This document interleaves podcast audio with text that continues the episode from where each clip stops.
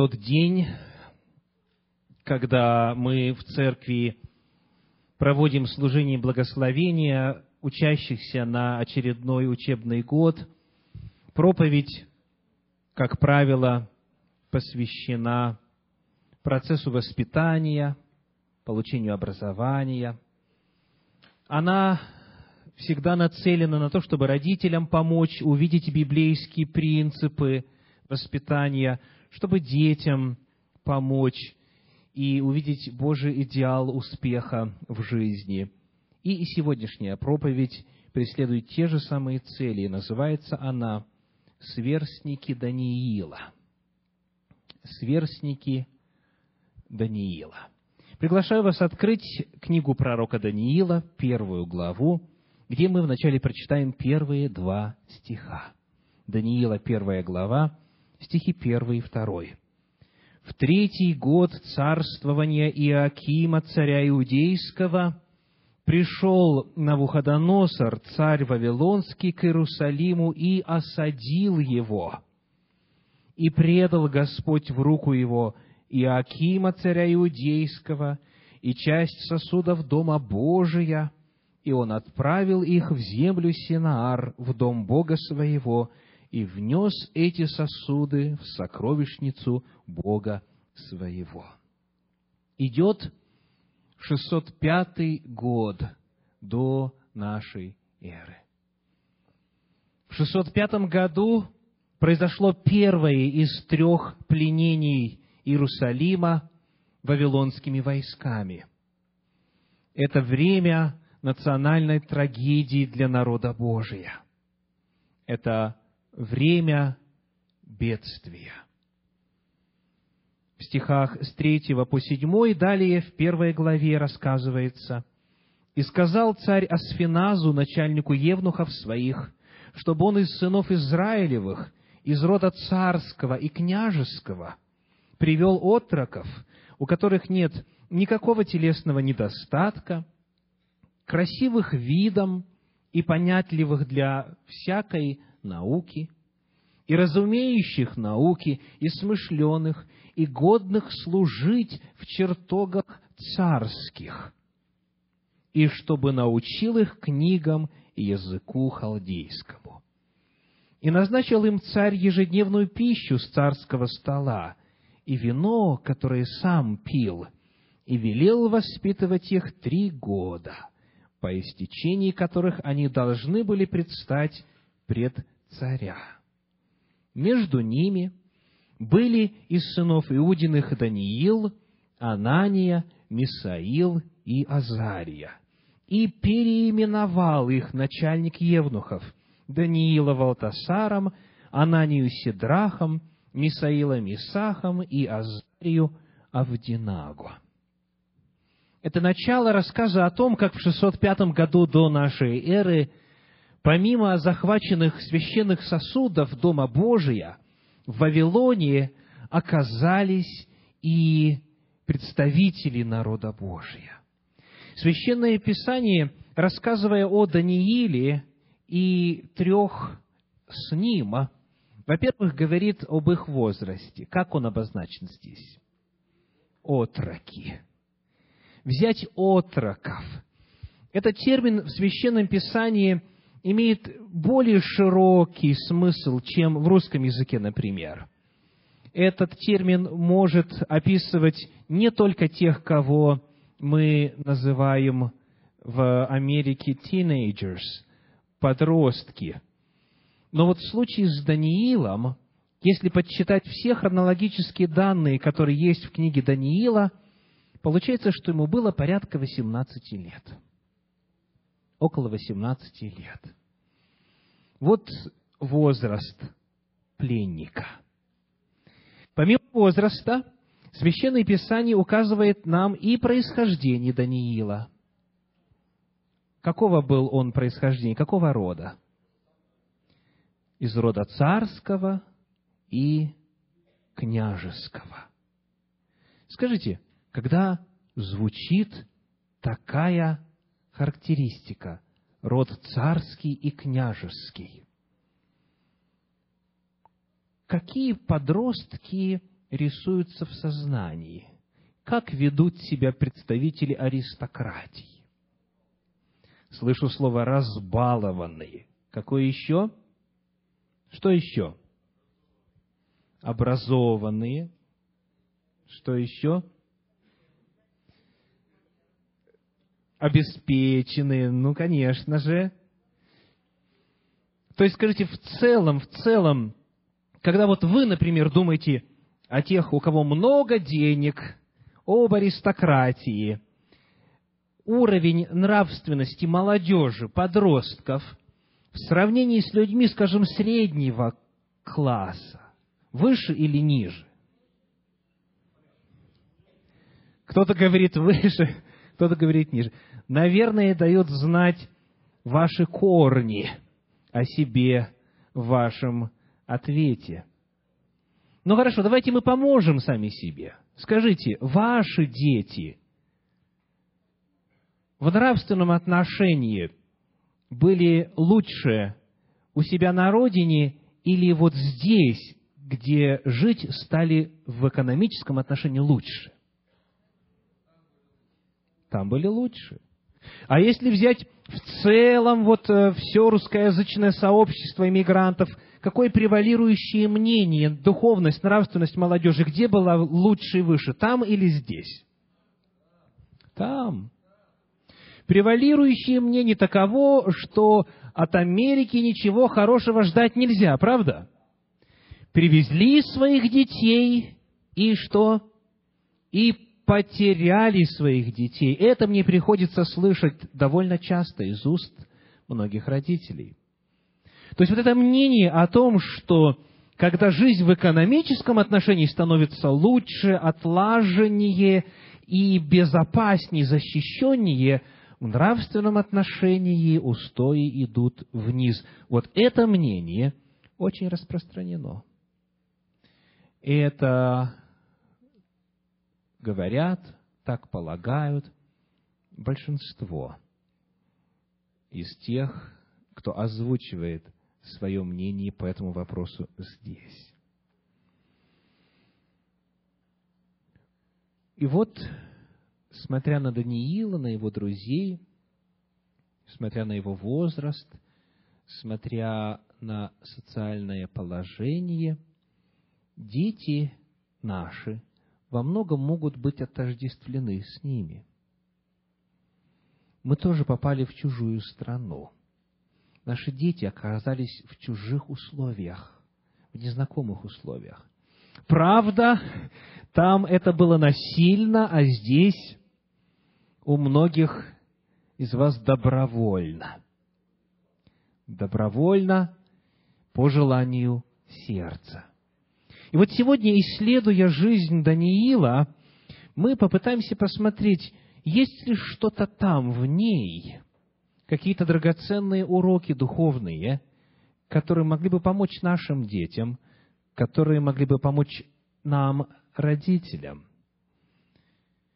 Каким был замысел Навуходоносора, когда он повелел взять отроков царского княжеского рода и привести их в Вавилон? Что он хотел? Чего он хотел достичь? Очень интересно, об этом пишет исследователь Жак Дюкан в книге «Стенание земли». Он говорит о замысле Навуходоносора. «Угнанные с родной земли, скованные цепями, иудейские пленники знают, что они потеряли все. Их прошлое, их надежды, их самобытность, их жизненные ценности, все теперь утрачено.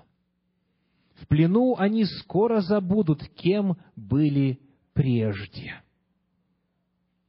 Именно такую цель и преследовал поработитель. Жители переселяли из родных мест, чтобы легче было подчинить их своей власти. Занятые приспособлением к новой обстановке, и, будучи в меньшинстве среди местного населения, они больше не помышляли о восстании. Более того, в конце концов, они сами становились верно подданными гражданами, подобными другим. Они ассимилировались. Но вот в отношении этих отроков царского княжеского рода были еще дальше идущие замыслы и планы. Им надлежало получить образование. Вот какова его природа, читаем дальше в этой же книге. Нам нужно ясно представлять, что это было за образование и какую цель преследовал царь. Это образование, помимо технического владения вавилонской письменностью, включало в себя много других предметов. Конечно, необходимо было научиться понимать сотни клинописных знаков, использовавшихся в вавилонской письменности того времени.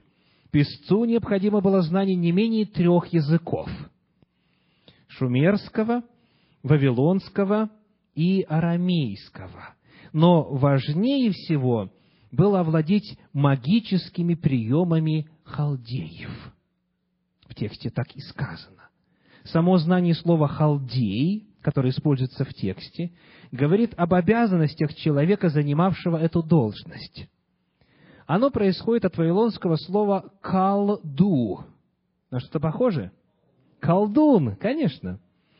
И обозначает составителя астрономических карт – но они изучали астрономию не только для того, чтобы понять движение светил. Они верили, что наблюдение за небом помогает им предвидеть будущее. Астрол... Астроном Халдей был прежде всего астрологом. И составление гороскопов началось еще в те далекие времена. Вавилоняне, как, впрочем, и многие наши современники, верили что движение светил определяет судьбу человека и даже ход всемирной истории. Программа обучения песцов являлась поэтому в первую очередь религиозной и была построена таким образом, чтобы превратить еврейских юношей в настоящих халдейских жрецов, владеющих всеми тайнами прорицания. Вот эта цель Навуходоносора, иудейских юношей сделать вавилонскими жрецами. Для того, чтобы этой цели достичь, во-первых, у них есть формальное трехлетнее образование, во-вторых, им создаются особые условия жизни. Что об условиях жизни мы прочитали? Особая пища. Сказано, назначил им царь ежедневную пищу с царского стола, пятый стих, и вино, которое сам пил. И вот это всякий раз должно было вовлекать их в священнодействие. Пища посвящалась вавилонским божествам.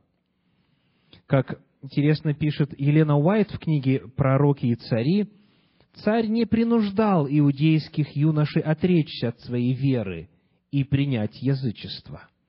Он надеялся, что это произойдет постепенно, дав им языческие имена, создав условия для ежедневного соприкосновения с языческими обрядами и постоянного влияния на них заманчивых обрядов языческого культа, он рассчитывал склонить их отказаться от веры своих отцов и принять религию вавилонян, пишет Елена Уайт в книге «Пророки и цари».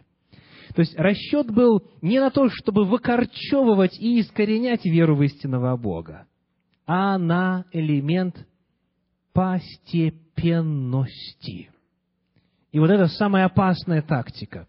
Медленно, постепенно привыкаешь, свыкаешься, постепенно меняется менталитет, мировоззрение, меняется затем образ жизни, и в конечном итоге человек перестал быть человеком Божьим, а стал служителем вавилонских божеств. Вот это был замысел, это была цель. Что еще мы узнаем об, о цели э, Навуходоносора? Сказано, что он поменял им имена. Говорит об этом седьмой стих. Для чего это было сделано? Вы знаете, что библейские имена все имеют значение. И название человека соответствует какой-то истине о Боге. Вот, например, Даниил по-еврейски означает что? Бог-судья. Бог-судья, Даниил. Дальше. Он становится Валтасаром, а имя Валтасар означает «пусть Вал». Вал – это титул главного вавилонского божества. Пусть Вал охраняет его жизнь. Представляете, он был Даниэль, его постоянно называли Бог мой судья, истинный Бог мой судья, а тут он теперь всегда зовется в этом новом окружении, пусть Вал охраняет его жизнь, языческий Бог. Дальше. Анания по-еврейски «милость Иеговы», Анания, милость Иеговы, становится Сидрахом. Это имя означает «повеление Аку», а Аку – это шумерский бог Луны. Мисаил по-еврейски «кто как бог» становится Мисахом, что означает «кто как Аку», вавилонский бог. Азария, по-еврейски «Иегова помог», становится Авдинаго. Это имя означает «служитель Нево». Нево – вавилонский бог меняют их имена. И в этих именах они закрепляют языческие божества. Итак, попытайтесь представить себя вы, кому в районе 18 лет, да и все присутствующие, кому когда-то было 18 лет, попытайтесь представить, вы оторваны от родителей, от своей семьи, вы оторваны от своих исторических, культурных, религиозных корней, оказались в плену, на чужбине, вас начинают учить языкам и искусству колдовства, вас кормят языческой пищей, посвященной языческим божествам, вас переименовывают, вы оказались в совершенно другой среде. Что делать? Есть ли вообще шанс при такой вот массированной атаке язычества, есть ли шанс, есть ли возможность удержаться в вере в Бога? Что стали делать юноши? Мы рассмотрели исторический контекст, мы рассмотрели цели Вавилона и царя Навуходоносора, ну а теперь посмотрим на реакцию детей Божьих, этих юношей, этих подростков. В чем секрет их победы? Потому что они не изменились в худшую сторону, живя в Вавилоне. Они остались кем были. Как вы думаете, в чем секрет победы? Первое, первое, самое главное, что стало основой для того, чтобы они стали тем, кем стали. Это воспитание, которое они получили до того момента, как попали в плен. Правда? То есть, родители не были в состоянии теперь уже им подсказывать, какой выбор делать, и что говорить, и как одеваться, и что есть, когда они попали в Вавилон. То есть, все связи были порваны. Но мы видим, что родители воспитали их так, что они оказались готовыми встретить этот языческий мир в воспитании. То есть, во-первых, это роль родителей. В секрете победы роль родителей невозможно преувеличить. Это основа, это фундамент, это платформа, на которой строится дальнейшая взрослая жизнь человека – эти юноши получили благочестивое воспитание. Потому призыв к родителям очень простой. Все, что можете, делайте, пока дети с вами. Используйте каждую минуту, используйте каждый день, чтобы достучаться до их сердец, чтобы они полюбили Господа, чтобы это не была просто религия страха, если не сделаешь, накажу, чтобы это была религия любви, чтобы они понимали, почему. Каждый день прививайте, прививайте, раскрывайте для самих себя Божью любовь и рассказывайте, внушайте и воспитывайте детей, потому что скоро они уйдут. Они уйдут в самостоятельную зрелую жизнь, и тогда уже и права у вас не будет их воспитывать как маленьких.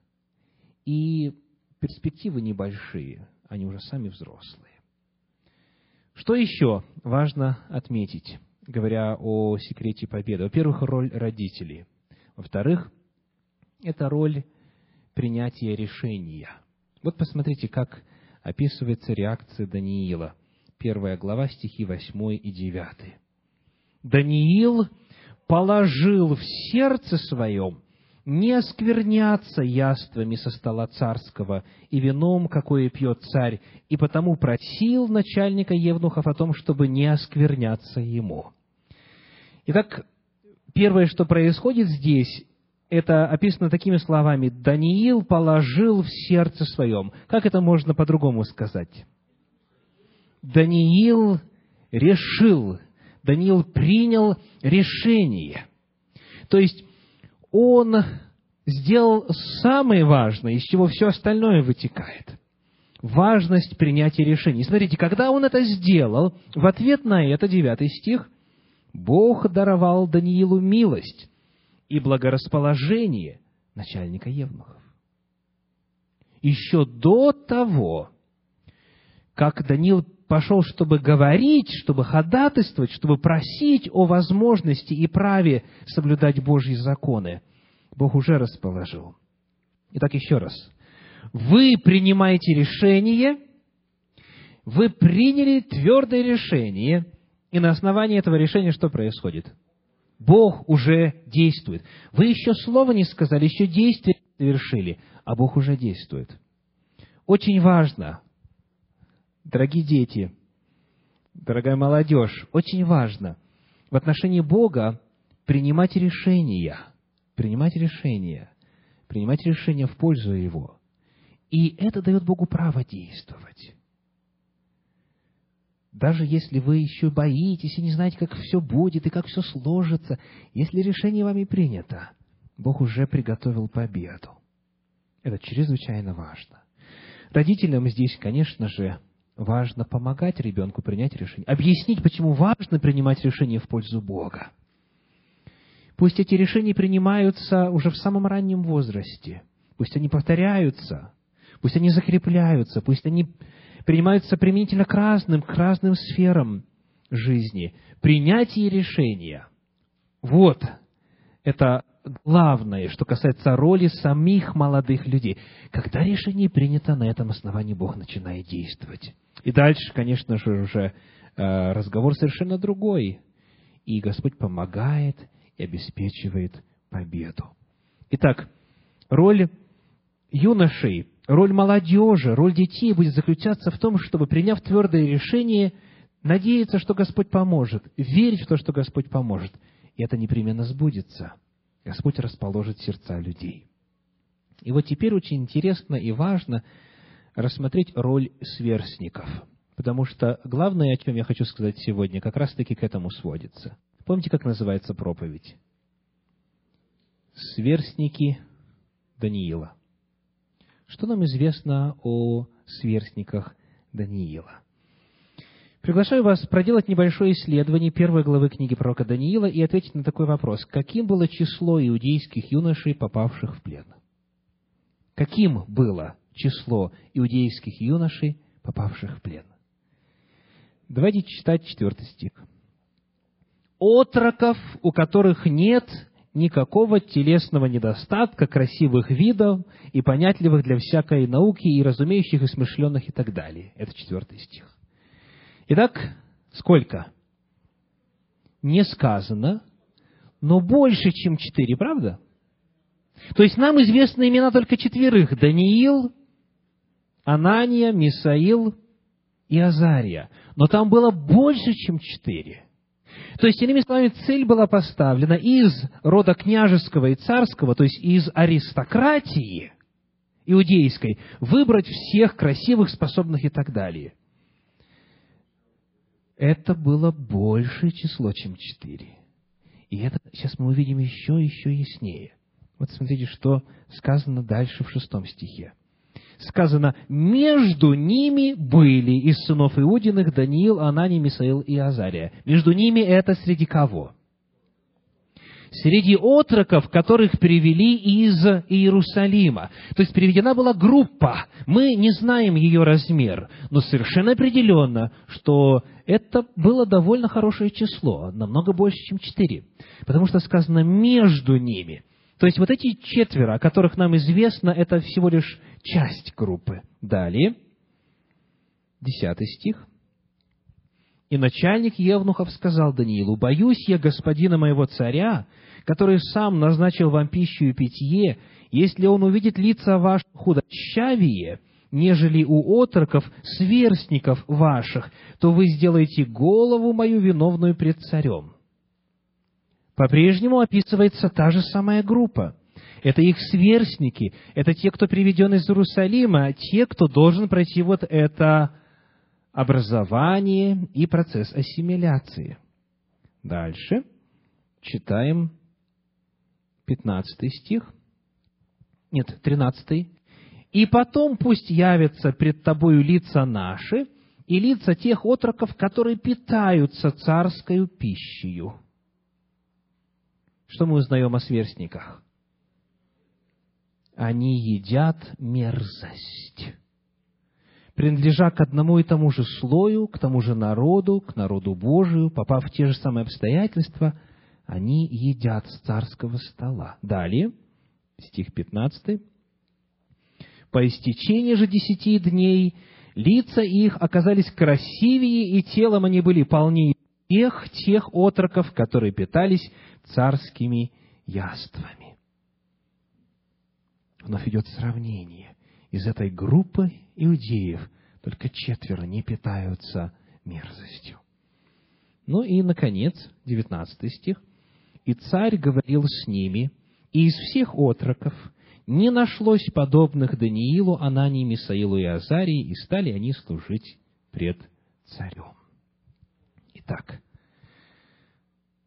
сверстники Даниила – когда попадают в Вавилон, они стоят перед очень важным решением в своей жизни. Как жить? Чем руководствоваться? И вывод заключается в том, что большая часть иудейских юношей, к сожалению, стали постепенно становиться язычниками. И вот здесь вопрос. Мы всегда говорим Даниил и трое друзей. Давайте попытаемся найти ответ на вопрос, когда они стали друзьями. То есть, были ли они уже друзьями, когда попали в Вавилонский плен, или друзьями они стали во время Вавилонского плена? В первой главе восьмой стих рассказывает. Даниил положил в сердце своем не оскверняться яствами со стола царского и вином, какое пьет царь, и потому просил начальника Евнухов о том, чтобы не оскверняться ему. Видите, Даниил принимает решение самостоятельно. Это не решение группы. Он принимает решение за себя. Он делает первый шаг и начинает разговор, чтобы ему лично это было разрешено. А дальше, когда история развивается, десятый стих, начальник Евнухов сказал Даниилу, «Боюсь я господина моего царя, который сам назначил вам пищу и питье, если он увидит лица ваши, худощавее, нежели отроков» и так далее. То есть здесь уже в разговоре оказывается, что речь идет не только об одном о какой-то группе. И вот эта группа – это как раз-таки Анания, Мисаил и Азария. Итак, вопрос. Это они самостоятельно каждое решение приняли или вместе сообща, как группа? Самостоятельно. Это очень важно. Они поодиночке принимают это решение быть верными Богу. И их именно это решение объединяет. Нужно четко представить себе, что вот, ну, допустим, было 50 человек, к примеру. Четверо из них принимают решение быть верными, и потому они автоматически отличаются от всех остальных. То есть в Священном Писании о том, что а, Даниил, Анания, Мисаил и Азария друзья, товарищи, говорится только во второй главе, не в первой. Во второй главе именно в 17 стихе. Вторая глава, 17 стих. «Даниил пришел в дом свой и рассказал дело Анании, Мисаилу и Азарии товарищам своим». По всему, что мы можем найти на эту тему в этих двух главах, видно, что, скорее всего, они стали друзьями уже в Вавилоне. Они стали близки, потому что их объединяла единая вера в Бога. Они приняли решение лично, индивидуально, и они объединились, они стали друзьями. И таким образом это ставит перед нами очень важный вопрос о роли сверстников, о роли одноклассников, соседей вот того же самого возраста, о роли тех, кто приходит в одну и ту же, ту же церковь, о детях, об отроках, о юношах, о молодежи, которая общается вместе. Какова роль вот этих? этих факторов, факторов общения, какова роль сверстников. Очень интересно на эту тему пишет исследователь Щедровицкий в своем комментарии на книгу Даниила. Он говорит, заметим, что и остальные отроки, кроме Даниила и его трех товарищей, также были иудеями. Однако они не соблюдали столь тщательно заповеди и потому, и потому не удостоились в дальнейшем ни откровений, ни особой миссии, порученной лишь истинно верными из их среды. Они также не удостоились ни здоровья, ни крепости сил, ни успеваемости во время обучения. Они не удостоились того, чтобы служить царю, и они не удостоились того, чтобы их имена вообще история запомнила – только четыре человека, только четыре имени сохранено.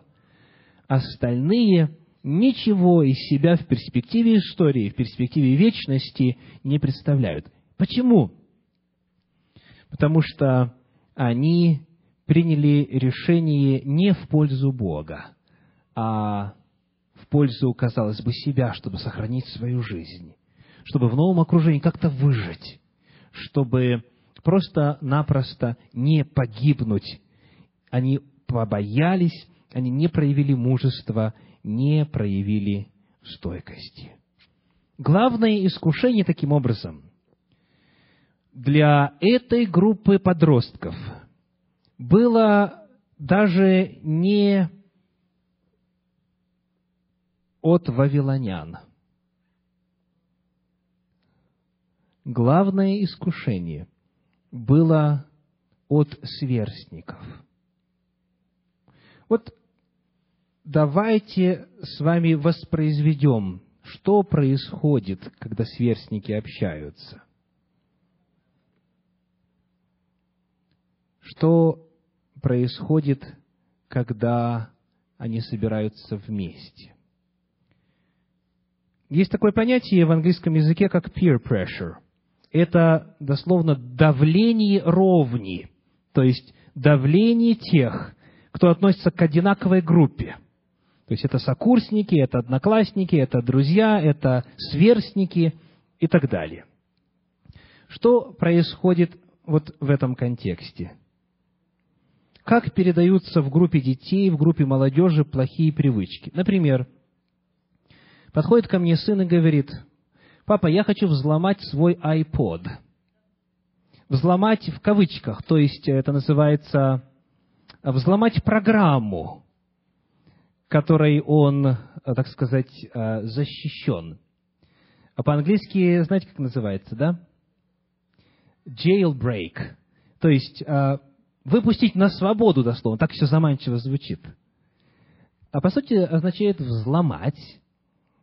И я говорю, а зачем тебе это надо? Ответ такой, чтобы бесплатно скачивать игры. То есть сейчас за каждую игру надо платить. Ну, есть бесплатные в магазине, а есть те, за которые надо платить. И э, чтобы платить, нужно деньги как-то зарабатывать, да? Но зачем зарабатывать, когда можно просто-напросто их загружать бесплатно? И я говорю, а это же воровство.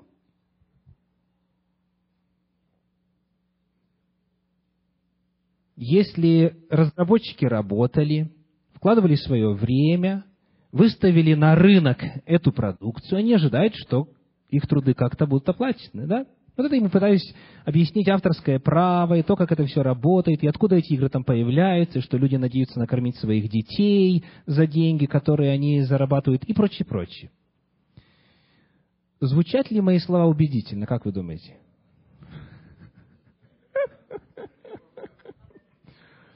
Я, я скажу вам, что происходит в моем случае. Может быть, вы, как говорится, более благословенны в этом вопросе. Но в моем случае происходит так. Все мои друзья уже iPod взломали. Железнейший аргумент. Вот что означает давление ровни. То есть, вот эта группа 50 человек, например, да, иудейских мальчиков, которые попали в Вавилон, они же друг с другом общаются. Вот подали пищу, которая есть мерзость. Что будем делать? Что будем делать? И вы знаете, если один принимает неправильное решение, то это распространяется как чума, как инфекция. Если один принимает правильное решение, у него есть возможность повлиять на, на других, что и произошло в случае с Даниилом. То есть, вот этот вот фактор, этот фактор давления со стороны сверстников – это огромная-огромная сила. Папа, можно посмотреть такой-то фильм? Какой фильм? Ну, вот такой-то. Какая, какой у него рейтинг, что касается а, ограниченности, рекомендуемой ограниченности аудитории? Вы знаете, о чем идет речь, да?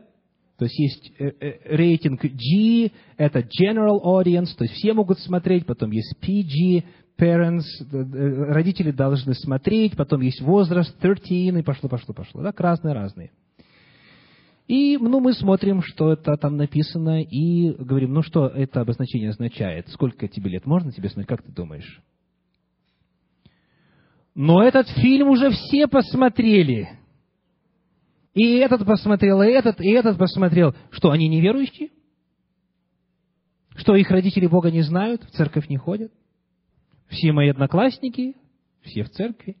Вот как мыслит ребенок, вот как мыслит подросток, вот как мы все мыслим, и даже взрослые, только не так, может быть, это все очевидно в нашем случае. Вот это вот давление, что делают другие – Правильно это или неправильно, этот вопрос труднее решается. Или появляются вдруг грязные слова в лексиконе детей. Откуда? Оттуда же. Или чуть подрастя, дети, подростки, молодежь начинает интересоваться посещением сомнительных мест развлечений. Когда родители пытаются разговаривать, они говорят, ну, ну и этот ходит, и это ходит, и это. Что же здесь такого? Вот беда. Первое послание Коринфянам, 15 глава, 33 стих говорит. 1 Коринфянам 15.33. «Не обманывайтесь.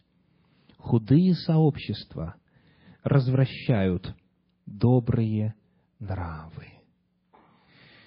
Я думаю, что у Даниила самое большое давление было не со стороны вавилонян, Мы прочитали уже, что царь не пытался и не стремился их насильно отучить от Бога и поменять их религию. Нет, он надеялся, что это произойдет постепенно. Самое большое давление было со стороны вот этих вот безымянных юношей, которые оставили веру в своего Бога, тоже не сразу, медленно, медленно, постепенно, компромисс за компромиссом, и канули в вечности, и пропали, и для себя, и для народа Божия, и для Бога сверстники Даниила. В первой главе очень четко показывается разница. Вот что эти делают, вот что эти делают. Найдутся ли мужественные дети, подростки, юноши? Найдутся ли мужественные юноши и девушки, которые скажут, а я принимаю решение не в соответствии с тем, что делают другие. Я принимаю решение, потому что так Господь говорит. Есть ли у нас такие? Есть ли в ваших семьях такие, которые не будут делать что-либо с оглядкой на других, а будут задавать вопрос, какова воля Божья? Которые будут говорить, поскольку я люблю Господа, поскольку Он столько для меня сделал, я не могу Его предать, я не могу нарушить Его волю. Вот о чем нужно задавать вопрос. Мой призыв к подросткам, к детям, к молодежи заключается в следующем. Когда перед вами выбор, как поступить, так как ваши одноклассники, так как ваши соседи, даже, может быть, так как ваши сверстники в церкви, задавайте вопрос, а что говорит Господь? задавайте вопрос, правильно ли это или неправильно. Неважно, сколько людей так думает, как вы. Пусть у вас будет всего один человек, или два, или три, или четыре. Но это доброе влияние, оно будет распространяться. И в конечном итоге вы сможете чего-то стоящего в жизни достичь. Господь обещает вам, дети, Господь обещает вам, подростки, молодежь, благословение. Он будет воздействовать на сердца людей вокруг вас. Он пошлет вам память, разумение, мудрость. Вы будете учиться хорошо. Вы сможете многого достигнуть в жизни, лучшие места занимать в обществе. И при этом оставаться верными Господу. Это Божье обещание. Вас обязательно поддержат. Появятся друзья, как у Даниила. Появятся, может быть, не сразу. Будут те, кто тоже, как и вы, нацелены на Господа, на Его волю. При этом Библия советует при, применять большую мудрость, что касается выбора друзей. Помните, что говорит книга Притчи, 14 глава, 7 стих. Притчи 14.7. «Отойди от человека глупого, у которого ты не замечаешь разумных уст». Отойди, не дружись. Будьте подобны Даниилу и его друзьям. И тогда ваше имя обязательно войдет в историю. Господь приготовил для вас чудесное будущее. Ну и призыв к родителям в этом контексте. Дорогие родители, помните, что воспитывая свою дочь или воспитывая своего сына, вы автоматически воспитываете всех его сверстников – вы автоматически оказываете влияние на весь ее класс, на всех детей в церкви. У вас есть уникальная возможность, внедряя, размещая, помещая, вселяя в детей ваших Слово Божье, через них оказывать влияние на их сверстников. Потому что если ваше дитя будет стоять за истину Божью, то у него найдутся друзья, у нее найдутся подруги – и это влияние, оно распространится везде и повсюду. И напротив, и напротив, это влияние, оно действует и в сторону зла. Потому помните, что в данном случае ответственность ваша, дорогие родители, чрезмерно возрастает.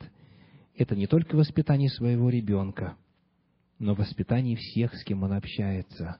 Потому давайте поддерживать друг друга. Давайте помогать друг другу. Давайте выясним, что есть воля Божья, а что есть просто традиция. Давайте выясним, это ценность, которую следует воспитывать в детях, или об этом можно забыть. Давайте встретимся и согласимся, что является неизменной волей Божьей, и будем едины в своем подходе. Это поможет нам воспитать не только своих детей, но и целое поколение детей, сверстников, тех, кого Господь верил нашей заботе. Аминь.